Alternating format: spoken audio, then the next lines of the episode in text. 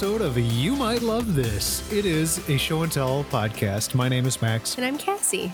We're back again. Yeah. And and today we're really excited because we have a subject that is something that I think all of us have an interest in. Everybody in this in this room room in quotes since our guest is not actually with us. I don't think anybody doesn't like animals. Most people like animals, yeah, uh, but but very few people, vanishingly few people, put the amount of work and study into their love of animals. As our guest today, Malik. Hi, Malik. Hello, thank you. So, Malik, what are you speaking with us about today? Today I'm going to talk about wildlife ecology and conservation sciences, which is what I studied in college, and also animal husbandry and animal welfare. Amazing. Ooh, I'm super excited about this. So, Malik, what during your lifetime that is still going, uh, what sparked your interest in wildlife ecology and animal husbandry and welfare?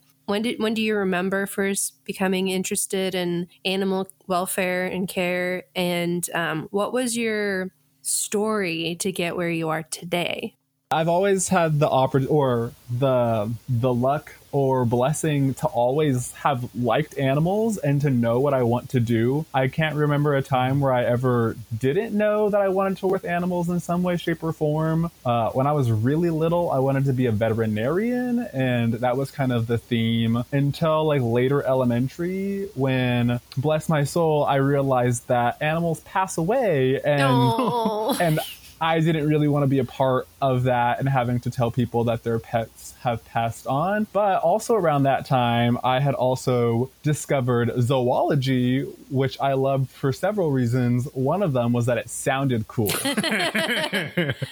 I've always really liked words and especially ologies and long words. And so that zoology had zoo in the word really yeah. kind of like sparked my interest. And so I kind of just took that and ran with it. Flash forward to high school, I was actually looking obsessively to find a sloth in my area uh, that I yes. can go see. that is such an admirable um, goal. Got to find a sloth. Yeah, yeah, because there's there are we have zoos and aquariums here in Washington. Like it's awesome that we have more than one, but we don't have a ton that have sloth exhibits. We do today, but uh, back in 2012, I was looking to just see a sloth, and uh, Point Defiance is my local zoo here in Tacoma, and they don't have a sloth exhibit, but they do have a sloth named Siesta who siesta siesta the sloth they sleep a lot right yeah and my friend went to SAMI, which was Science and Math Institute, the high school that's based out of Point Defiance. It's a really school or really cool school. And the sloth came to be in their live um live or live art class or like moving in art. that's so that's cool. fascinating. Yeah, I was really jealous. And so because he was telling me that, yeah, a sloth came to our class, I was like, wow, there's a sloth at the zoo. Somehow I've got to infil- infiltrate the zoo and and see it up close and personal because there's not a an exhibit. And so like I, that episode of Hey Arnold, infiltrating the zoo, you know, like breaking in after am I am I is this ringing any bells or am I showing my age? No, I watched Hey Arnold and it's definitely ringing some bells. Um, so very much like that, uh, but I decided to do it a little bit more legit and become a youth volunteer. Nice. Yeah. So in 2012, I really started spending all of my time available during the summers, like 400 plus hours, um, volunteering for the education department at Point Defiance Zoo and Aquarium. Oh, cool. Wow. Yeah. So I really had an awesome opportunity um, there. And that's when I got my foot into the door of like animal husbandry, what that really is, which anytime I'm describing husbandry to people, I say it's just like husbandry, like you would think for people like you hear that in medical um, environments a lot. It's like bedside manner. Whatever you would provide for a patient, a pet who might not be able to do day to day things on their own, that's husbandry. And that's kind of what we do for animals in a zoo. Oh, cool. Nice. Yeah. So, uh, being a volunteer really like opened my eyes into like these superheroes that I thought they were, the zookeepers, and what they were really doing. And from there, uh, I became a returning volunteer, a senior guide who helped mentor the middle school students. Aw. Yeah, it was super duper cool, but it also like instilled in me that that is exactly what I wanted to be doing. Um, Yeah. so I applied to Wazzu, the only college that I applied to because I knew they had a wildlife ecology program or just really awesome opportunities to study really firsthand with animals. Oh, uh, and for our listeners, Wazzu is Washington State University.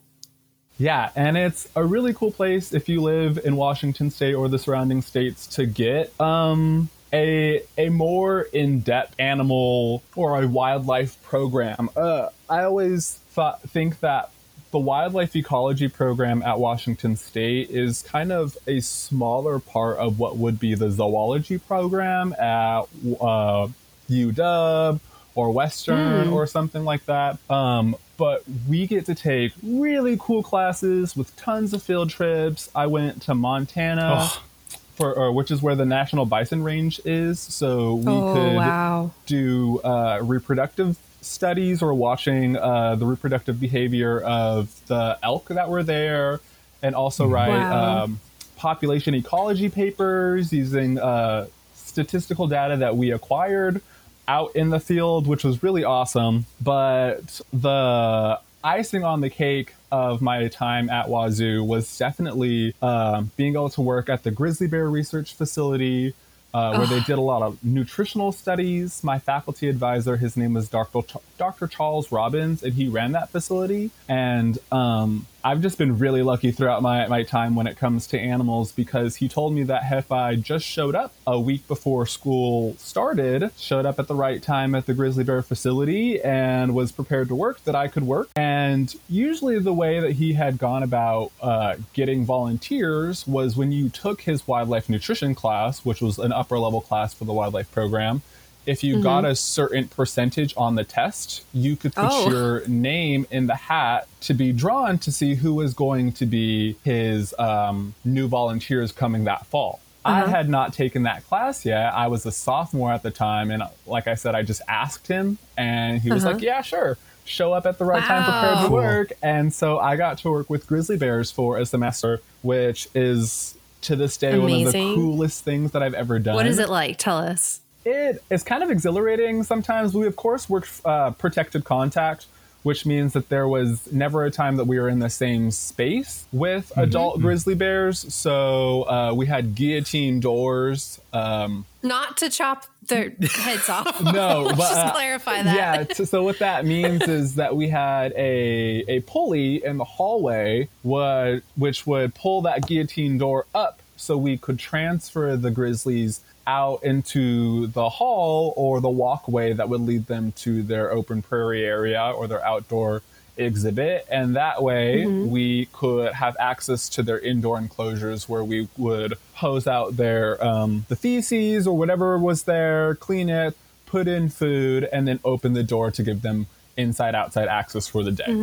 And so after college i oh yeah also in college i had the opportunity of working with mule deer and white-tailed deer um, also at a, fa- the a facility at Washington State. It was called the Wild Ungulate Facility. And for anyone who doesn't know, an ungulate is an animal with hooves. So a deer, um, zebras, pigs, m- moose, lots of mammals um, are ungulates. So we work specifically with deer. I also got to work with pygmy rabbits and Wow. I was a student volunteer for the Raptor Club, which was super duper cool. Oh yeah. Oh yes, I did that too. Like uh, actually, after I graduated from my geology program. nice. Yeah. Who's your favorite? My goal bird when I started was Gus, the great gray owl. I thought he was just so majestic looking. His huge facial disc Yeah. was just like awesome. When I got to him, I discovered that he was not as majestic and regal as he looked. He was a big old scaredy bird. but um, it was still a really cool opportunity. And um, during this time, throughout all of these things, uh, on top of being able to work with animals, I also got to learn about why we protect these animals and mm. and why to me it's so important that mm-hmm. people continue to do so. Um, I just really think that if humans are having an impact on animals, then it should be, and not just animals, but their environments and and the wild spaces in which they live. Then it should be those very humans who put forth the the effort to mm-hmm. uh, compensate for those those mm. effects. And yeah, so, so makes sense. I, I have a question for, or, well, I guess um, some of our listeners might hear uh, wild animals in a university setting and and get like eek feelings. Would you be able to describe to our listeners the kind uh, of conditions that uh, the animals at the university live uh, within, and uh, what kind of research is being done, and the measures to ensure their well being? For sure, for sure. That is definitely true. A lot of people have that negative connotation for any animals under human care uh, or in captivity. I like to to kind of like correct my wording because of that. A lot of the times because I was talking to people on zoo grounds um, as an educational interpreter. So I I find myself saying saying under human care a lot of the times just because it sounds a little bit better than in captivity. But I want to to say that these animals are are ending up in these facilities a lot of the times because they have nowhere else better to go. The animal, the grizzlies mm. specifically at the research facility, they were nuisance bears that would come mm. from national parks like Yosemite or Yellowstone who had been reported repeatedly coming too close to campsites or coming too close mm. to people's. And so, wildlife, uh, the, the Department of Fish and Wildlife and wildlife officials either have an, uh, a choice to euthanize this animal or relocate it to a place, if possible, where it can contribute to, to research that's going to be helping that species as a whole and possibly to prevent these human wildlife conflicts down the line. So for us specifically, we're doing nutritional studies that are going to let us know what are the the requirements, the food requirements and the environmental requirements, how much food in a given space within these national parks do these bears need um, so that they're not relying on human mm. interaction for food. Um, mm-hmm, mm-hmm. So making sure that there are enough blueberry bushes or salmon runs or whatever food source it might be in these in these areas, or that these areas are protected so that we're not having this down the line. For the, right. the deer specifically, they were hand raised, which is really important for the studies that we were doing, which was to watch specifically what are these these deer eating when given the opportunity to eat to eat whatever they want to during certain times throughout the year. So we take them out into the field and follow these deer step by step to see what are they biting, where are they biting, and and which species uh, of plants they're eating because we want to know the composition of the the wild counterpart, or they're still wild, which is which is why it's so important to hand rear them, uh, mm-hmm. so that it we can get to them and and have them be comfortable with us watching them do these things. And how we go about getting young deer that can be hand raised is that they are found by people throughout the state who have either found them alone or with mothers who have unfortunately encountered a car in the wrong place. Mm, and so yeah. they're they're orphan deers and we're providing them a second chance at life and also an opportunity to like I said support their species and the places that they'd come from. And that happens a lot of the times in zoo settings too these exotic animals um were either born in a in a captive setting and they do not have the skill sets to be able to support themselves out in the wild and even mm-hmm. if they did have the skill sets to support themselves in the, in the wild these wild spaces that they're native to are extremely endangered like sumatran tigers in southeast asia mm-hmm. and so we don't have the space to put them safely back into the wild a lot of the times. And if we did, mm-hmm. it would just be causing more human wildlife conflict or that that animal would just be outcompeted by something else. Um, and so I personally think that it's super important to have these sanctuaries and these um, facilities where wildlife can be advocates for their species and where mm. and humans can have the opportunity, especially humans in urban areas like myself who grew up in Eastside Tacoma, where I'm fortunate to have a zoo, but maybe somewhere in the, the Midwest or someone in California or just other parts of the, the country and world in the world who live in urban settings don't have the opportunity every day to see a tiger or to see an elephant. And so they're not making mm-hmm. these emotional connections to these animals right. to say, I can make a difference. Choosing a paper bag over a plastic bag is only a tiny thing, but because I've seen this animal and I've created empathy for this am- animal, mm-hmm. I might take this on and make a small change in my life um, to make that better, even if it is just a tiny thing as, as picking a different bag or going without a straw or or X, Y, and Z. And mm-hmm. it's it's those connections that are super duper important and super duper cool to me as a wildlife conservationist and a wildlife educator um, to be able to to have. Amazing. So it sounds it sounds like you've always had this passion for animals. I mean, start starting from wanting to work with a sloth and making that a goal and, and, then accomplishing that. But I'm curious about when the conservation side of it came in because I mean, for a lot of people who love animals and who are passionate about animals, conservation's a big part of it because there is the, that recognition that you mentioned that you know um, human conflicts with wildlife create tend to create negative outcomes for everybody. So I just I, I would love to hear about how that became like a more solidified part of your passion for uh, wildlife. I think partially when I was a youth volunteer, just because that was the message we were trying to relay as as educational interpreters, as as volunteers in the zoo, and, and you really start to get like these aren't just animals to me there are people like I grew up in Tacoma and I've been going to this zoo for my entire life. I have pictures mm-hmm. of me my very first birthday at Point Defiance Zoo. Um, that's nice. And so when you care about these animals so much, it, you start to go, care about them beyond the individual because you care about that one animal so much. Like I love mm. mm-hmm. the elephants that I worked with so much, and I love oh. that sloth that I went and, and studied so much, and the little, even down to the little sea stars that are affected by wasting syndrome. Like, I love these animals, and I have such appreciation for the joy they bring me um, and the roles they play in our environment that I couldn't imagine conservation and striving to work towards a world in which these animals in these places can be protective protected mm-hmm. not being a part of my character because they're they're hand in hand but i think it's in the zoo when i had the opportunity like i was there every day for a week some some weeks and you wow. know several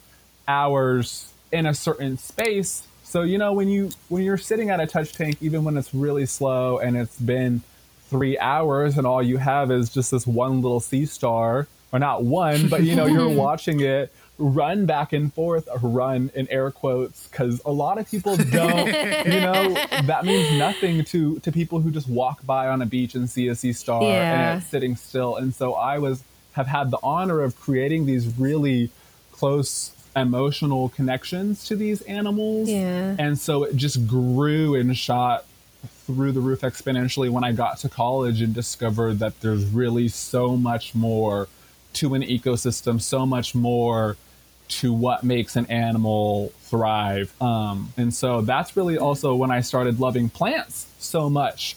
Because I, I used to mm-hmm. always be an animal centric person, especially before I started college. I never thought I was going to love plants as much as I love animals, which I definitely do now.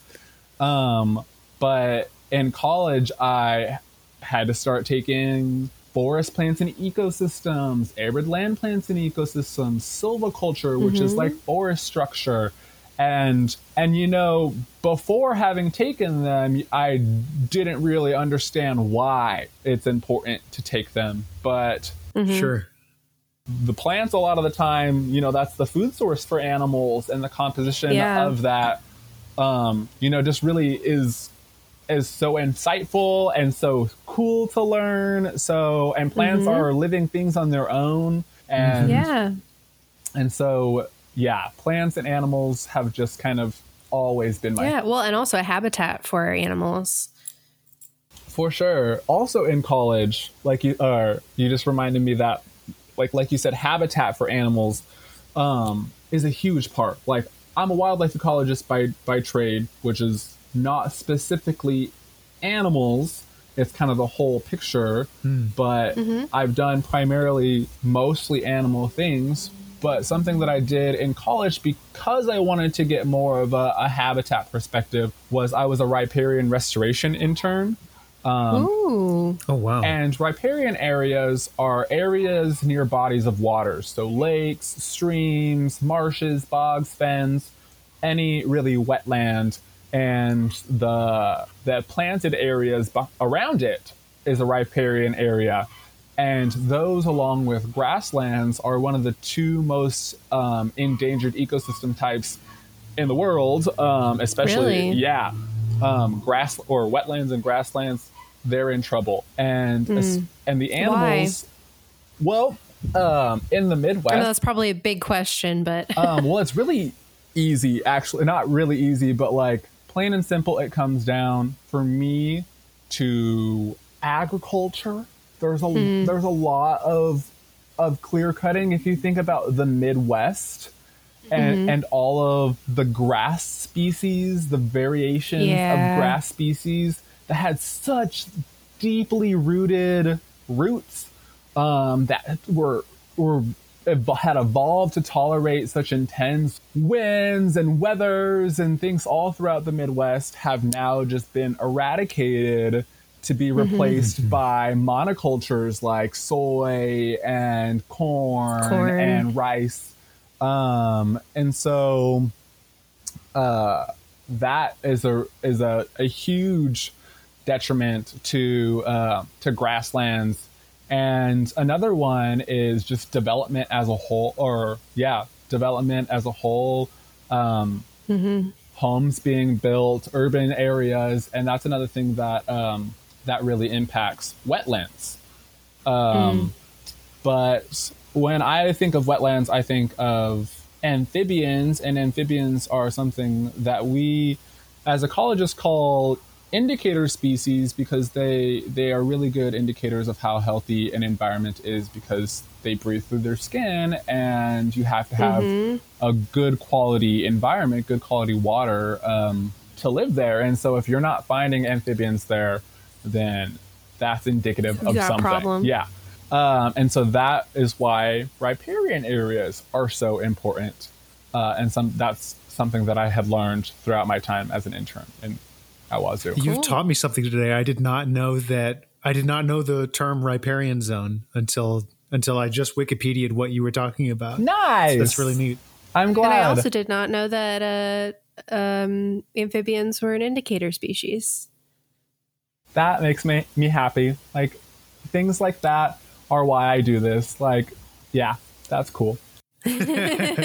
if you see no frog, there's troubles in that bog. I remember uh, living in Indiana um, a long time ago. Well, I guess 1800s. You know, a you lot in of Indiana in the 1800s. No, that was real funny. Um, God, wow. sorry. Um, back in the 1800s, I suppose, a lot of the natural wildlife, the uh, vegetation, and the um, animal uh, diversity was just decimated. Um, and it was really boring living there because not only did you have just a bunch of farmland, which I understand, farmland you know farms are very important they we, are we appreciate we appreciate our farmers so much but on such a massive scale, um, not having that natural vegetation um, or like I remember, you know, the state of Indiana would freak out, the news stations would freak out if they might have seen or might have caught video footage of a black bear in one location or they they might have caught gotten uh, video footage of a cougar in one location in the entire state.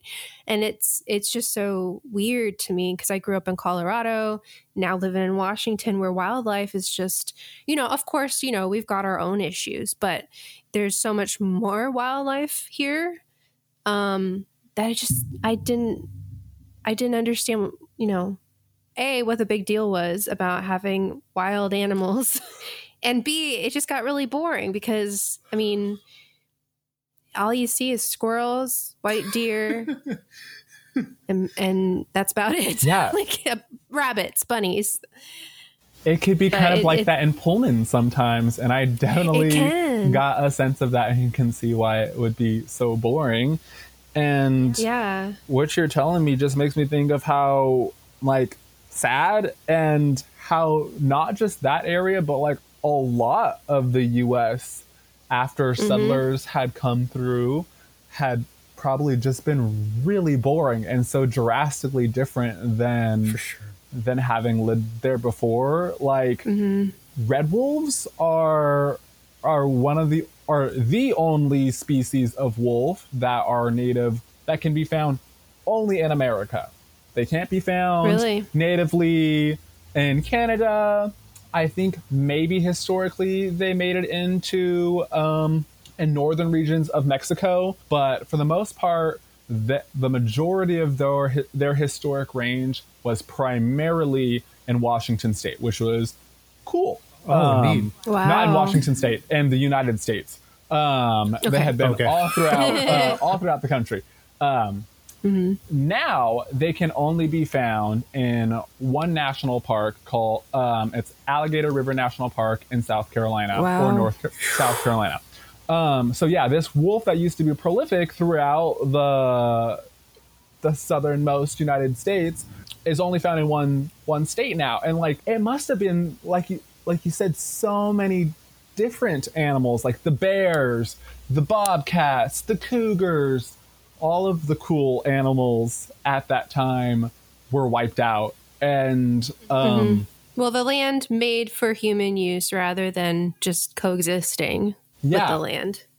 Um, and what I learned in college that really interests me was the the the societal like repercussions of of these human wildlife conflicts like the big bad wolf? Yeah. Oh yeah. Like that is is a caricature of literally a wolf and how they are a threat to to farmlands and agricultural way of life. And that is just something that was seeded so early in the history of the United States um, and is still alive today.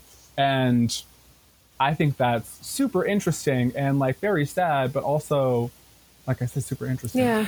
Yeah, there are a lot of those sorts of um, folk stories and other like cultural items that exist within the the um, the North American, broadly speaking, the North American uh, mindset when it comes to history and culture, that kind of illustrate this difficult relationship we have. us versus them. Yeah, this sort of con this this misunderstanding that uh, that people have that nature is something that that has to be mastered instead of something that has to be worked and with. and we could connect this to um, judeo-christian mythology and teachings of you know the earth is created for for humans, for that, like, humans for us to, to, use. do what we want Yeah. with, or what we need with it. Um, that's a whole other Yeah. episode. um, uh, you're just making me um, remember, and just listening to what you're, you've been talking about. Uh, growing up in Colorado, they have had many issues, and and I'm sure you're at least you know vaguely f- familiar with uh, some of these issues with overdevelopment in the Denver metro area. Um, also, uh, continued development in the Rocky Mountains. With wildlife coming down into the Denver metro area uh, that is creating, you know, human wildlife conflicts like cougars are uh, um, sometimes come down and and create a scare. Um, also prairie dogs are a big thing. Um, have you ever seen a prairie dog, Malik? I have seen a prairie dog. I went to South Dakota. Yeah. And I saw some prairie dogs there. It was very cool. Out in the wild? Yes, I saw some bison Good. and I saw some some prairie dogs. It was super cool. It was in the Black Hills. Oh. Yeah, I this is very off topic. Um, but I went to school at a a a tribal school, a um, or Chief Leschi Schools is on the Puyallup Tribal Reservation. I myself mm-hmm. am Blackfeet Native, and so I went on a field trip to a National Indian Education Association conference when I was a senior to learn about language mm-hmm. immersion programs. But it was so cool because we got to see bison and and prairie dogs. Amazing! That's awesome. I love those little guys. They're so cute. They are, are so they're cute. Loud. There's, they're very loud. well, they're very uh, intelligent. They've got a whole method of communication. I did a little science fair project when I, well, rather, my mom had me do a science fair project when I was in elementary school on um, prairie dog communication. They have a whole you know method of communicating to one another they have elaborate burrows with different little rooms like there's a potty room and a sleeping room and i think an eating room and um and they have well, I left Colorado in 2002. At the time, they were getting close to, you know, being considered uh, to be put on an endangered species list because they are facing the same dilemma with farmers as wolves tend to face dilemmas with farmers. Um, mainly that um, a, a cattle end up uh, falling their their legs end up falling into burrows and they they break their legs. Um, but then there's also and yeah, that's a concern because prairie dogs like to drift around and basically live where they want to live. They live in little communities, but they will move out if they're given the, the opportunity. Um, but I think the most concerning thing was in Colorado, at least, was uh, developers and if you visit Colorado, it's just lots of suburbs, lots and lots of developments of houses um, in the Denver metro area. Um, very cu- cookie cutter, urban, suburban 90s uh, houses. Edward Scissorhands. Yes, uh, exactly. Uh, developers, if they wanted to not pay extra to have prairie dogs on land that you're developing on, relocated. Um, or yeah, I think the main thing was relocation. You could either bulldoze over their holes and suffocate them to death and just build on top, or you could poison them with poison pellets. God. Yeah, it was it was just a horrible, a very disordered way of envisioning yeah. your relationship with the land. Well, and the so yeah, and they would put they would soak these or they'd put these poison pellets in their burrows and then put soaked newspaper uh, in their burrows on top of that to trap them in there. No. And then they would die slowly over several days as the poison ate away at their insides. No. And the, not only is this horrific and sad, but prairie dogs are part of a very important ecosystem. They coexist with um, red foxes, with burrowing owls, uh, I believe with snakes, um, black footed ferrets um, hawks really depend on prairie dogs uh, for food. Um, it's just a huge controversy. I remember when I was living there, Celestial Seasonings Tea built a factory, I believe in in the Boulder area, and they killed all the prairie dogs that were on the land that they were building their their facility on. We're coming for you, Celestial Seasonings. You can't hide this anymore. I just remember it was a big controversy, and yeah, it's just crazy. That's the that's the uh the ecosystem versus man conflict I grew up with living around. I think it's been improving. I think they're I think from what I've been seeing and hearing, they're taking more measures to take care of prairie dogs. Yes, prairie dogs do sometimes have the plague. You just don't want to get too close to them. well, that's that that is goes back to something that Malik was talking about earlier. You know, you can't uh, like like you were saying, Malik, you can't always relocate an animal that is, for instance, critically endangered because in the process of doing that relocation, you'll be creating more of those human wildlife conflicts. Mm-hmm. Yes. And th- these are just things that you always want to avoid, it sounds like. Mm-hmm. Uh, that makes me think of what you're talking about with cougars specifically, and something that I was actually just telling my brother earlier today. So I want to say it again. Something yeah. that I learned that was, su- it sounds counterintuitive, but that happens a lot of the times with with animals that have human li- wildlife conflict like wolves or like coy- or sorry not coyotes but uh, cougars is that what you'll have is that you'll have a, a resident cougar like a big male or female that that has the territory that they patrol and mm-hmm. they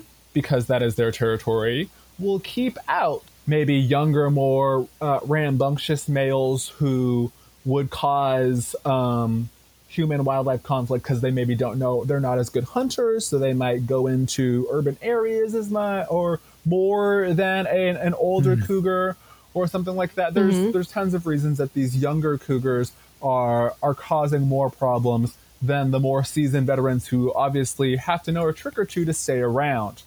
But hmm. what happens when you you go through and you you kill that resident male? Mm-hmm his territory that he patrolled is now free real estate. And so you hmm. get more influx of rambunctious problem males in an area little teenagers yeah, than you than you would had you just left that one resident male there who was keeping away those teenagers causing problems in the first place. You might not have even seen that wow. cougar because it was doing his job and doing it well, but by cause by solving a problem that you thought was a problem and removing that cougar, it only You're actually creating more problems. Yeah. Wow. wow. Which interesting is a theme in a lot of like with your um with your prairie dogs or with wolves where if you go in and you you kill a an alpha male or female um, in a pack that is causing problems to cattle in area, like which happens here in Washington State. Several packs have been taken out because of wolf and cattle conflicts. Um, and what happens is that those those packs they fracture and they fall apart, and now these wolves, these packs that were working together as a whole, are now crumbled and have no structure. And so these wolves are more likely to go after the sitting cows instead mm-hmm. of going after something that me- might be more a historical and natural prey spe- species. So mm-hmm. I think that is a really good takeaway is that a lot sometimes you might think you're solving a problem, but you're just creating more. Mm-hmm. And this is why we need more folks who understand how complicated our relationship with our surroundings are, like you, Malik. Thank you. Where do you think where do you think you're going to go next with all this amazing knowledge and passion for wildlife ecology your, and conservation? That is a really good question considering the world is ending. but um ideally my dream job would be to continue educating people on wildlife and conservation issues and to become more educated myself. So I'd like to go back to college to get a master's mm-hmm. and, ev- and, ev- and inevitably a PhD and take a swing at academia if I can. All right. All right. Big goals. Um, I'd like to to do some government work. Um, either before that or during that time and worked for the Department of Fish and Wildlife at some point or the United States Forest Service. Mm. Nice. I did get accepted into the Peace Corps. I applied to be a community oh. a community environment promoter in Paraguay. I also have a Spanish degree, so that helped a lot. Unfortunately, amazing. Uh, I did not get to go. I took an elephant keeper job instead of that, but also I was having some travel document issues. So gotcha. Fate was kind of just saying, take that keeper job, which I did. Mm-hmm. So you've worked with elephants? I've worked with elephants, which was super cool. How is it? That's a dream for me. I, I just cannot emphasize that enough. What is it like to work with elephants? It is very humbling. Oh, sure. And very, very cool. Sometimes you know even though you do it every day you you come in and you're like damn that's a freaking elephant Um, and it's just so cool. Um, and then like you, you know, you, we come in and we're upstairs. We're looking at her from the top, and then we walk. And she, you know, she looks. We see her every day, so she doesn't look small, but she looks Suki sized. And then you yeah. go downstairs and you're just like, wow, this is a 12 foot tall being lumbering over me with a 200 plus trunk who could do so much damage, but yet we're sitting here interacting with each other and working towards a world where humans and wildlife can live together in harmony harmony and that's yeah. so cool and just mm. can you feel and sense the intelligence when you're working with them yes they're so smart watching them eat is one of my favorite things and uh, so so, so uh, back to animal welfare something that is very important that uh, all of the facilities that I have worked with and have been around do something called enrichment. And enrichment is a mm-hmm. way to, like it sounds, enrich and just spice up the lives of an animal um, who is under our care. So that might be, there are I think there are five, but there might be four different types of enrichment. So, a sensory enrichment. So, it might be a smell or a sound or, you know, something that elicits their senses. A food. Mm-hmm. Um, so, it might be a, a, new food, a novel food item that they've never had before. So, we got to give our, oh. our elephants try durian, and oh. they do not like it. Um, but that's an example of enrichment. Back, sometimes we played music for the girls, so that would be an example of nice. sensory enrichment. And Hanako, she uh, really liked when the peoples would dance for her. Uh, that was very fun. So there's sensory, there's food, there, uh, and sometimes it's food that they might not like. You know, why not? Yeah, um, yeah. It could be an environmental enrichment. So we could change something about their environment. So put hanging things in there, take something away. Mm-hmm. You know, change something about their environment. And then four is like toys. We could give them things to play with and to manipulate. And we could mix up different types of enrichments. Like maybe we could put a novel food item inside that toy and make it hard to get so they would have to think about going how they'd mm. go about hmm. doing this something that they would never have mm-hmm. seen in the wild um, but now because they're here with us have an opportunity to use their their mind to think about how they're going to tackle this problem so with critical thinking skills yes, so and and by doing that, by giving them these things, they are like you said, problem solving, which they would do out in the wild, but they're doing it on a different scale here. One of my favorite things to do for the elephants was to give them new puzzles or like things that they hadn't seen in a while. And my favorite one was we they had a a metal mesh cage for it was a feeding cage on the outside of their enclosure. So, mm-hmm. and each cage had a small square opening on each side. One side, mm-hmm. uh, oh yeah. So, but it was on the bottom. So it's mm-hmm. a it's a oh. tall cylinder metal mesh, um, and it's see through. But the only one way mm-hmm. for the elephants to get in there is the the holes on either side of the bottom.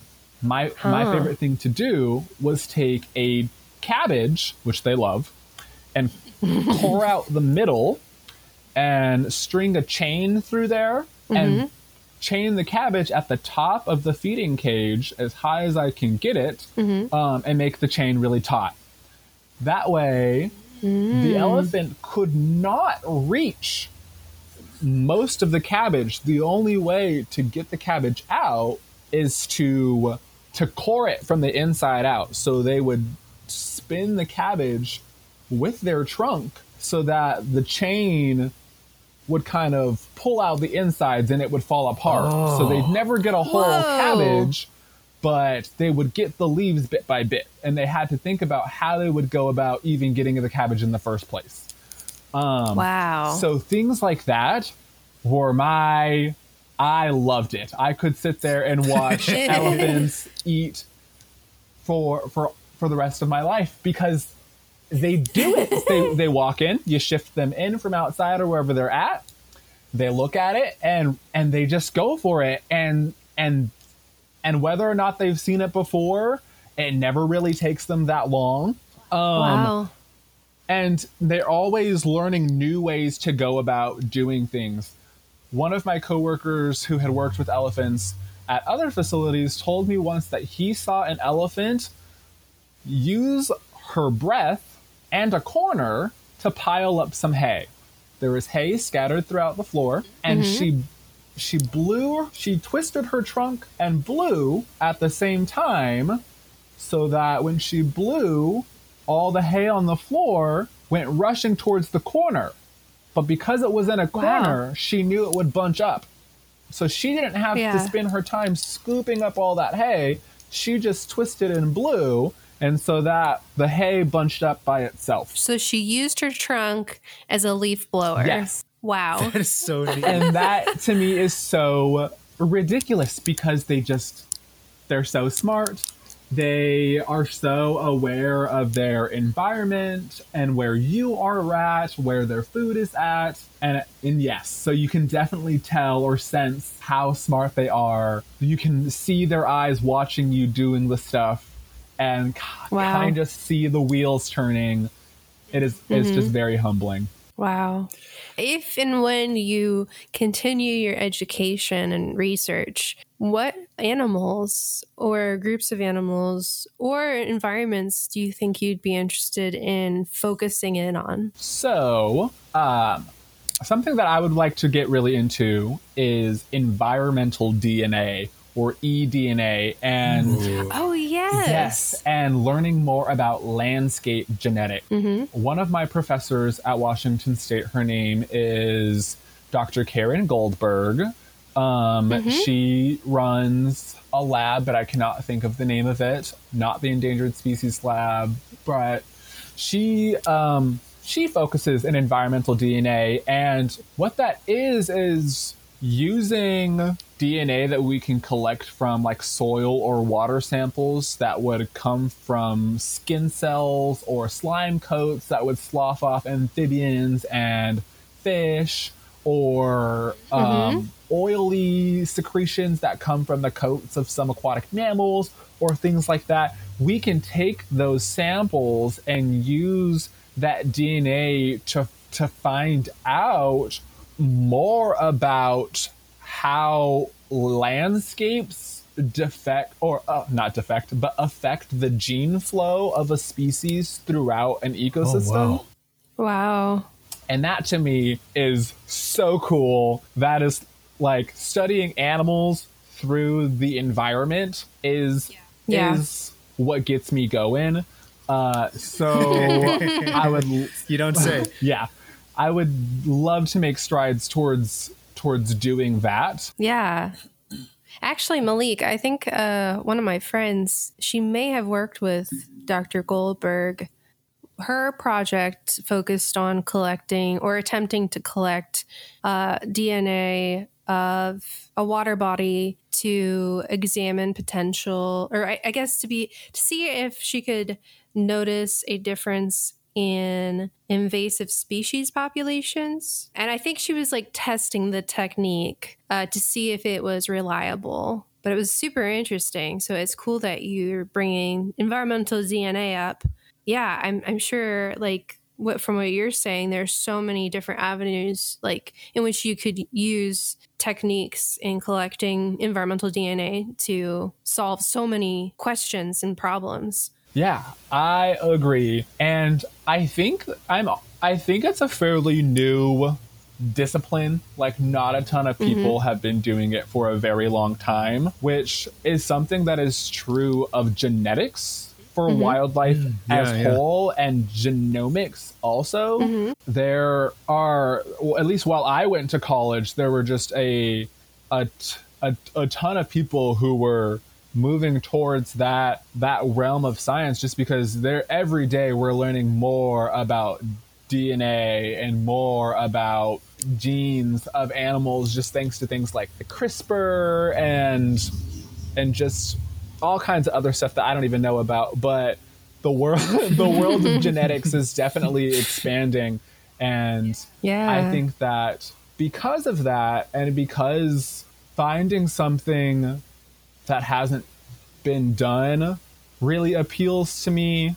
And yes. and also having a bit of security in in wildlife in a discipline where there are a lot of people who want to work with animals and there are a lot of compassionate hard-working people who would move across the country pick up everything they know to work with mm-hmm. animals or work in the environment. And so i think something like that is where you can be kind of a commodity hopefully maybe in 30 40 50 years where mm-hmm. at this time I would essentially be on the the frontier of environmental DNA or genetics, and so down the line when I'm a professor, hopefully I could be back in my day. um, and so I think that would be yeah. really cool. Yeah, absolutely. That's well, exciting. Malik, this has just been such an amazing and enlightening conversation. Um, and I just have one last really quick question for you. What is your favorite species that you've ever worked with? Oh, that's a very hard question. Um, that's like asking top three. Um, I'm going to say my top three just because they were the most recent that I have professionally worked with, which is kind of an opt out. But it was my my first big boy zoological job, so they'll always have a place in my heart. Is elephants, clouded leopards, yes. and musk oxen. Oh. Those were the, oh. the three elephant or not three elephants, three animals that I took care of or helped take care uh-huh. of in the elephant barn department at Point Defiance. And so uh, I've not I don't think of myself as a big cat guy, although I love big cats. But some, you know, cat people are cat people. Um, but I'll always have a huge spot in my heart for clouded leopards, our our world's smallest species of big cat, um, musk oxen, which are just so cool. They're just this prehistoric tundra goat, and um, elephants, which you know the world's largest land animal. You can't not love them. So right. that's a good answer. Cool. Lovely. Oh, and I I do have a, a, one more question. I'm sorry. Go for it. Yeah, totally.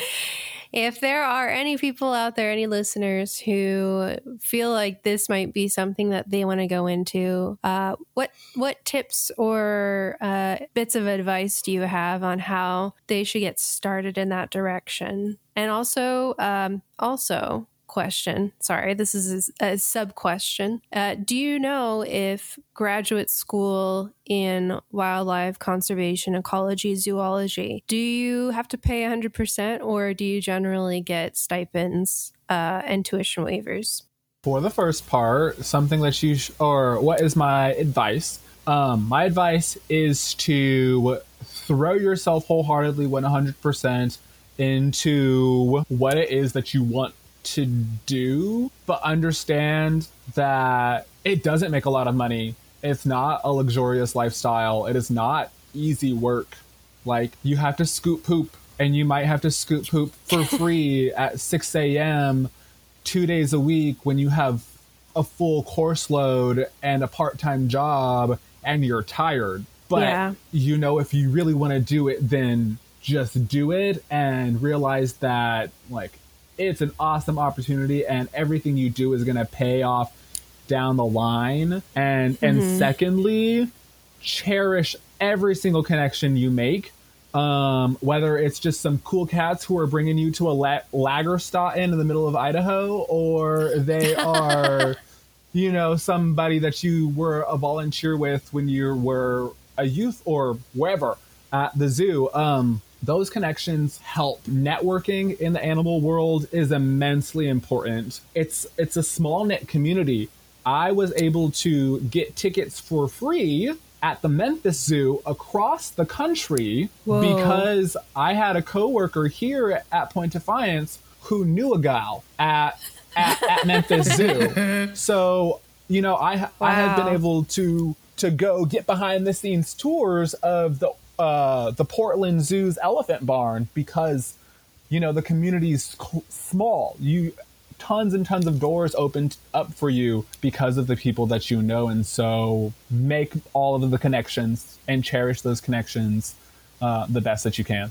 Oh, amazing! And to answer the second part or your second question is is wildlife or zoology grad school as expensive and daunting financially as other um, disciplines? I find, though I am not in it yet, that it is not that. Um, well, it can be depending on what you're studying um, and where you are, what you're doing. Like if you want mm-hmm. to study green sea turtles in Hawaii and you know do something that's really cool and a lot of people are striving towards doing it, you know, you mm-hmm. might be really lucky depending on who you know um, and how your resume looks and how you look on paper to get that job, to get an unpaid mm-hmm. internship. But a lot of the times you have to um, bring in the money. It's a lab mm-hmm. or it's a facility organization um, that's already doing research and mm-hmm. because you're bringing in the money to participate and support your research that's connected to that it's really expensive other times right. uh, like for instance the what i experienced through my tas at washington state is you don't take very many classes so you can apply for financial aid or funding or work study through whatever is available to you. And so your classes are kind of covered, but you could also, mm-hmm. you know, work as a teaching teaching teaching assistant and do labs um, and things like that that either put some extra money in your pocket so that you can live because mm-hmm. financial aid is covering your few classes. Um, but other than that, I you know I don't think it's cheap, but I I think it's fairly doable. I don't know if that made any sense what I said. Okay. Did it?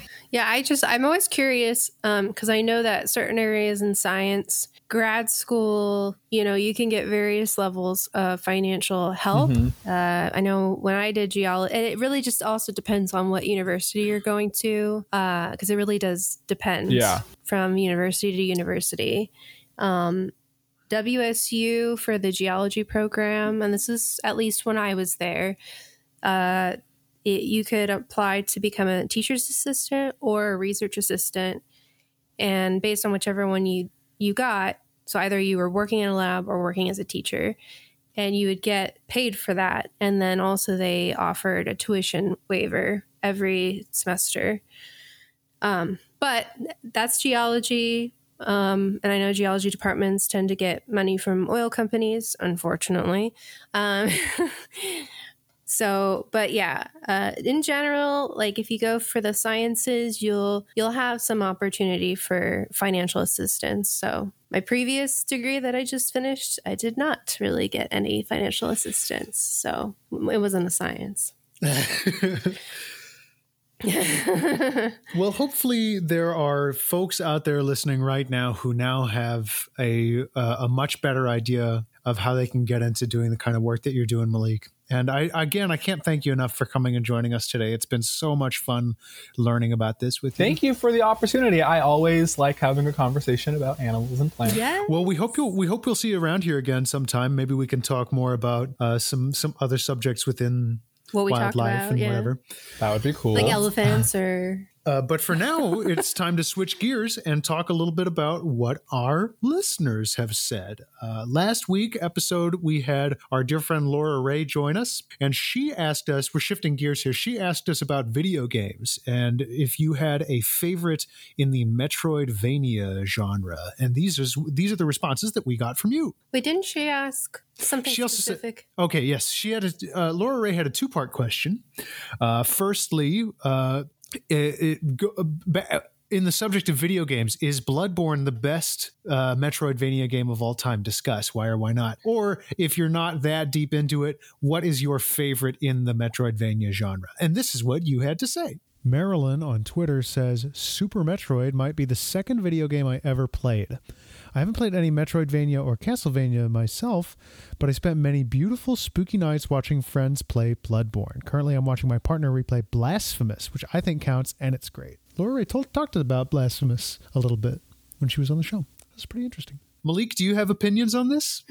I am not a, a video game player out I mean, I play the the Switch, Nintendo Switch. I play Smash. Oh, I want, wish I had one it's of those. my brother's. I have never owned a console.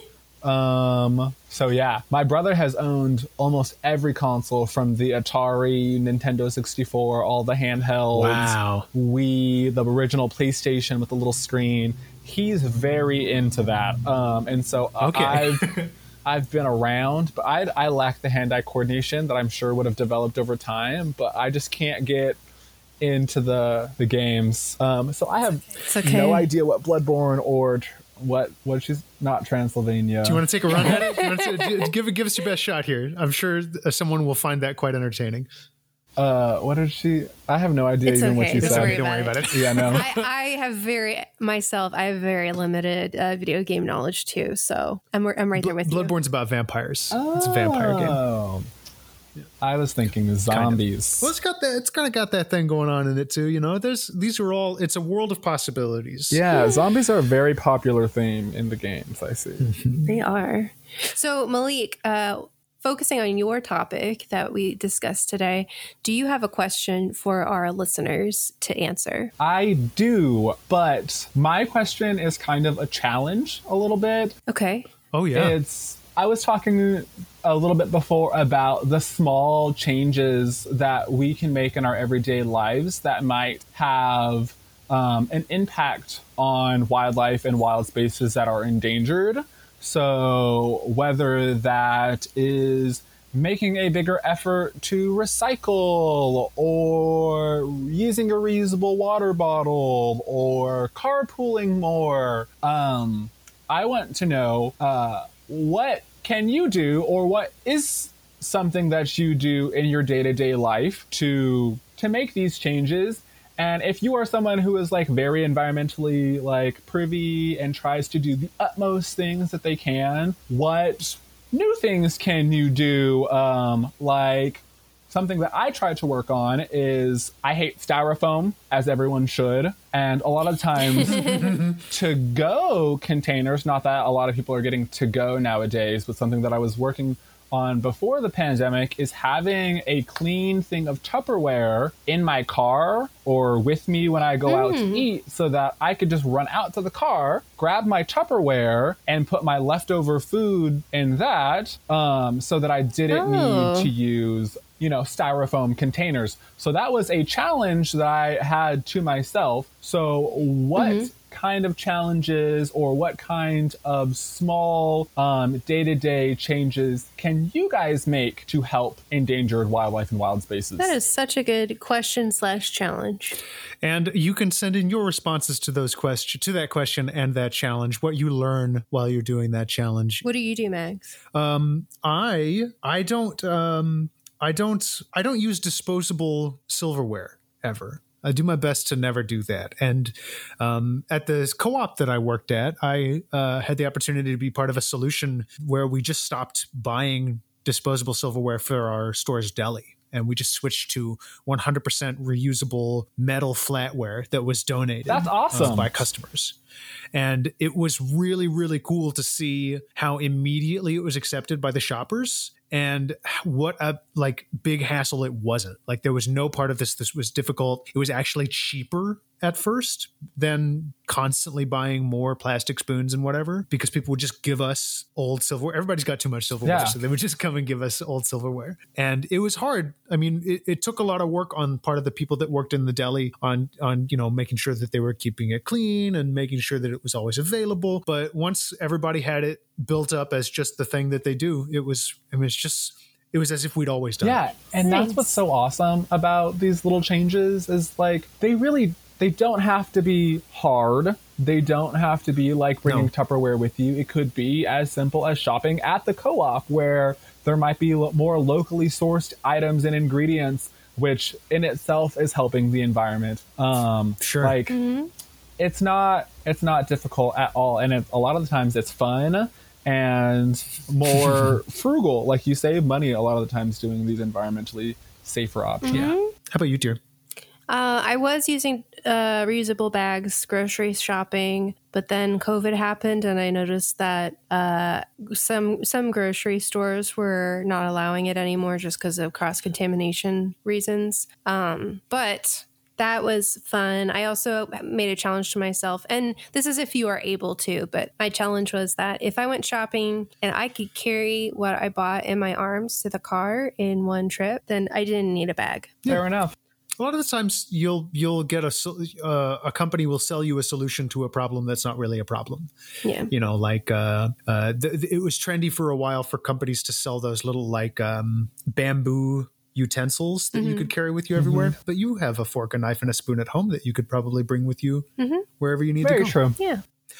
Well, that is going to be a lot of fun, I think, to hear what people have to say. And you can send that to uh, you might love this podcast at gmail.com. We love reading your emails. Or you can send it to us on Twitter at you might love th1, the numeral one. We are also on Facebook. You might love this podcast. It's a fun group full of fun people. And uh, we just love to hear from you wherever you are. And of course, it's always a great. It's always great to see the reviews coming in for the show on Apple Podcasts. It's a great way to spread the word about you might love this and help other people find things that they might love. Yeah. Uh, I'd like to say thank you one more time to Malik. It's been wonderful again having you with us today. Yeah. Thank of you. Of course, thank you guys. And of course, a big thank you to our friends at the Scavengers Network, our home on the internet, where you can find other great podcasts like Myth Takes, which is a really fun uh, live play tabletop role playing game show that I was on for a few episodes, um, or Historical hotties. Historical Hotties, which is an amazing show where two uh, really fun and funny sisters review their favorite uh, uh, uh, historical figures Review who they and judge. Yes.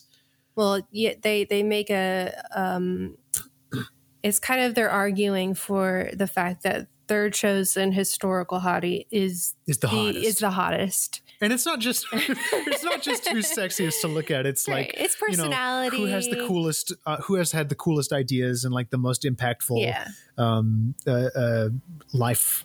yeah, that kind of thing. It's a really fun show. yeah. Uh, and you can find all of those at scavengersnetwork.com uh, or follow uh, scaven- at scavengersnet on Twitter. And of course, thank you to our dear friend Leandra. Thanks, Thanks for, the hand. And I think that's going to do it for us today. Mhm. So we'll see you again next week. My name's Max. I'm Cassie. I'm Malik, and you might love this. yes. Yay!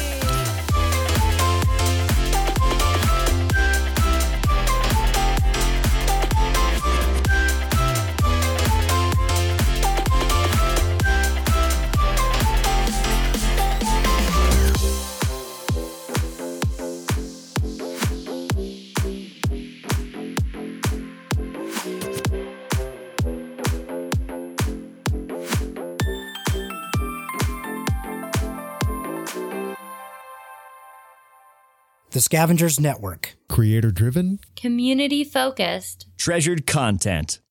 When I fall in love, I get dizzy. I fall out there just This is Historical Hotties, a podcast where we go through different categories of historical figure and try and figure out which one is the biggest babe. Welcome once again to Historical Hotties, the show where we rummage around the attic of history in search of the box marked hotties. With me is the woman who never grows tired of reminding me that the mountain she's named after is way more famous than the mountain I'm named after. for anything that, that couldn't be transcribed and written on the sheet music, anything that they had to have like a physical photo or anything, Baker would pin the important documents to her underwear and counted on her fame to avoid strip search when going like across borders and through Nazi checkpoints. I am Whitney Nelson, and with us as always is the lady whose first crushes were Sherlock Holmes and Indiana Jones. Lindsay Nelson. Sherlock Holmes was probably definitely a red flag. And he also pioneered the walking skirt, which is very controversial at the time because it was short enough to see the ankles, one of your most important joints. Is it one of your most um, important joints? I don't know. It was because of Prince's Song Darling Nikki that explicit warning labels exist. Wow. Tipper Gore and um, Zoroastrianism, not things I expected to come up in this episode. Before the hair got fully wild, but it's just still kind yeah. of like yeah. Let's let's talk about uh, old list now because that man yeah. did not age well. Uh, well, before we get to see which list. Uh... All right. Well, we'll see you next week, and uh, stay hot, everybody, in your tight, tight rock and roll pants. That's a good sign off. I like that. Thank you.